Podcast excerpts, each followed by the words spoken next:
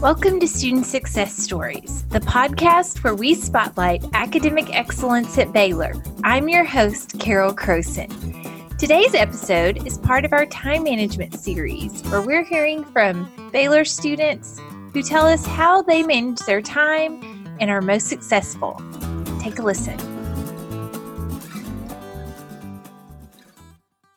Um, I think it really depends on the class. Um, I think it's definitely been a journey figuring it out. Um, I know just in general, it takes me a really long time to get started and to get rolling. So just giving myself some patience and some grace and knowing mm-hmm. that once it happens, it'll start happening. Um, so I um, try not to start things if I know that I can't get the ball really rolling and um, I need like a lot of physical space because I'll roll around and move around and stuff. So mm-hmm.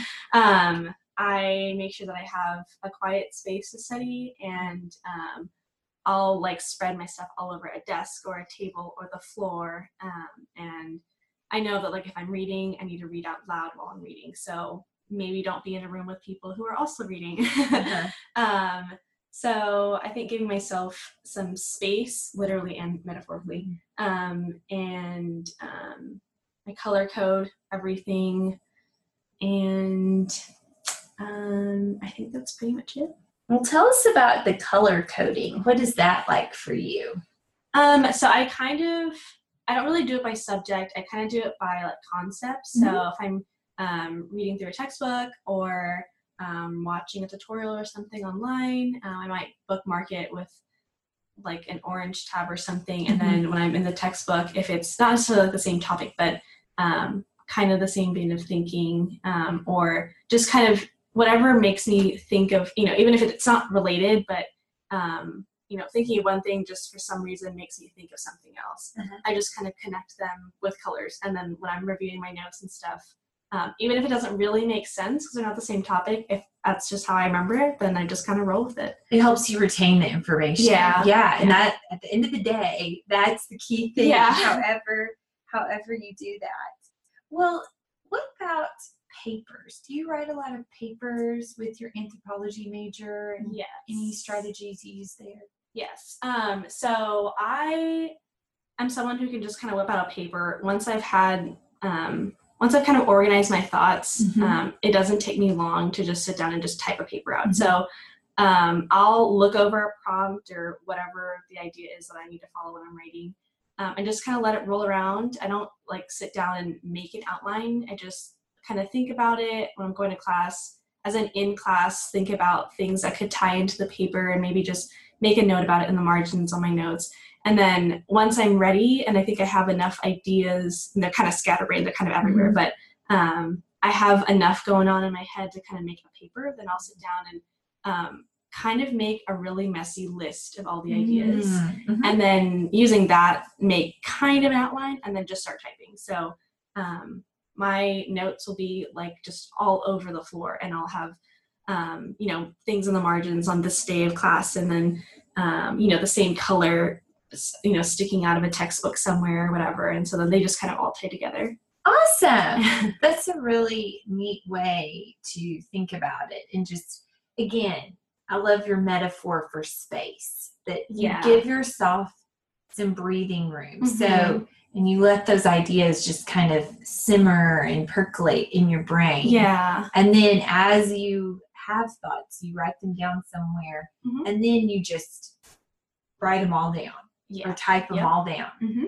And then you have something to kind of work from and pull yes. your outline from that. And but I think that's a great like offering yourself that freedom mm-hmm. to think like that and not feel like, oh, I don't I'm not gonna write anything down until I feel like it can be structured just so or but just putting yeah. it all out there and then and then working with it to mold it and make it yeah for sure i think it's definitely taken me time to get comfortable with that because mm-hmm. it's not at all how i used to write papers i would like read a book and be like okay this is what the topic is ready to go and then i'd sit mm-hmm. there and like stare at a page and like this is not happening and um, yeah. So that's not all that I do now. I don't, I don't push it at all. And um, I actually, this is kind of weird, but I do a lot of work when I'm walking. So mm-hmm. I walk to and from campus because I live relatively close by. And so um, while I'm walking, I might like pull out some notes and then for the rest of my walk, just kind of think about like whatever I wrote down, think about how it kind of ties into something else that I'm remembering from a different day of class or whatever. And so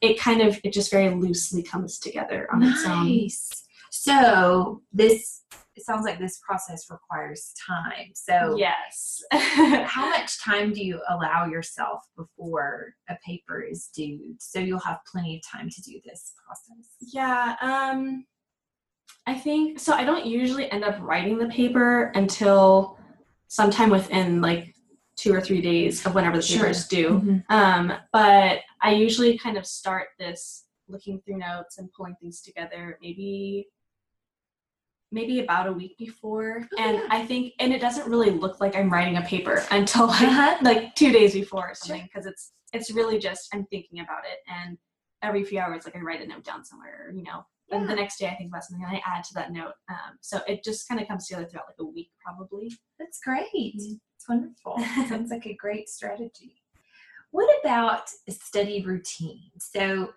thinking about day to day, obviously each semester your course schedule is a little bit different and other things you're involved in may look a little bit different. But mm-hmm. when you do find that time and space to sit down and study, what are there any kind of typical processes that you go through um, that help you stay on track with your classes? Yeah, um, I am naturally super scatterbrained. I am all over the place. um, so I have sticky notes everywhere. I have planners that have their own planners. I have mm-hmm. um, tons of alarms on my phone and Fitbit and just everything, um, just to keep me on track and um, help me like remember the big picture. Um, I think once I sit down and I start something, before I actually start working, I'll I'm a big list person, so mm-hmm. um, kind of organize, like make a plan for what I'm going to get done, even if it's just like the next 30 minutes um, if I just sit down, I'm like, okay, cool, I have 30 minutes for class. I'm gonna study. If I don't really know what, like, if I just write study in my planner, that doesn't really help. You know, it's better if I say something like, gonna read half of this chapter and then write some notes down, or um, gonna go watch that YouTube video that the professor posted and like think out loud about it or something like that. Awesome. So it sounds like you're very specific with your goals. Yes. That helps you stay on track. Yes. That's I'm awesome. not someone who can just be like, oh yeah, I'm going to study. And then it happens. Because I say I'm going to study and then I just Facebook. So. And it's, well, it can be overwhelming when there are a lot of things. Just, it's like, what, what am I going to do? Yeah. So this kind of lets the decision making mm-hmm. be less at, in the moment, but you've yeah. done that beforehand. Mm-hmm. That's awesome. Yeah. Do you find you use pockets of time between classes or between things to get a little something done? Yeah, so I usually, um, I know that I am not someone who can think really clearly in the morning, so I try not to plan a bunch of stuff in the morning. Mm-hmm. So usually, um, I get everything I need for the day ready the night before. Um, and I make a lot of my plans for each day the day before because when I wake up, I'm like a total zombie and I need some time to just kind of wander around and uh-huh. just kind of eat and not think about anything. Yeah. Um, and by the time I walk to campus, I'm like fully functioning, got everything I need with me, um, and kind of a general plan for what I'm going to do. Um, and I'm sorry, I totally forgot the question. See, no, that's great.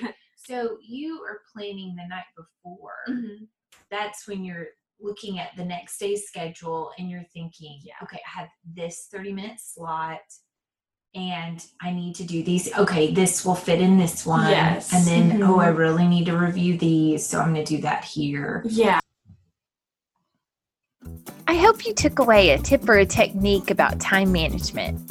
Learning how to manage your minutes is definitely a skill you'll use for the rest of your life. If you'd like to visit with someone more about time management and how you can manage your schedule, please check out the Learning Lab. They're part of Academic Support Programs Department and are located in the Sid Richardson building, the lower level basement on the side closer to Morrison Hall. Thanks for listening, and I hope you'll join us again next time when we hear another student success story.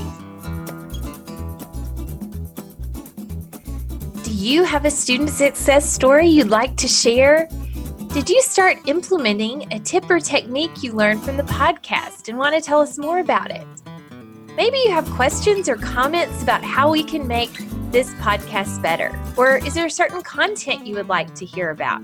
Please let us know by emailing student success stories at baylor.edu. You can also check out our website where we have more details about the different episodes, you can find that website at baylor.edu slash SSI slash podcast. Here you can download episodes, subscribe to our iTunes, and see all the show notes from all the episodes we've done. These show notes are great, especially if you've been listening to the episodes on the go and want to find out more about certain resources, tools, strategies. Um, some of our guests have mentioned, you'll find all that information right there. Also, don't forget to follow us on Instagram at Student Success Stories. This is where we share when new episodes are going to be uploaded, when we have more information about tips and techniques that different guests have shared. And also, sometimes our guests take over our Insta stories, and those um, stories have been posted to our highlights. So be sure and check those out. They're a great way for you to get a good connection with our guests and see more about how they've been successful as students. Thanks for listening. Our podcast theme song is Run One Down by Dan Lebowitz.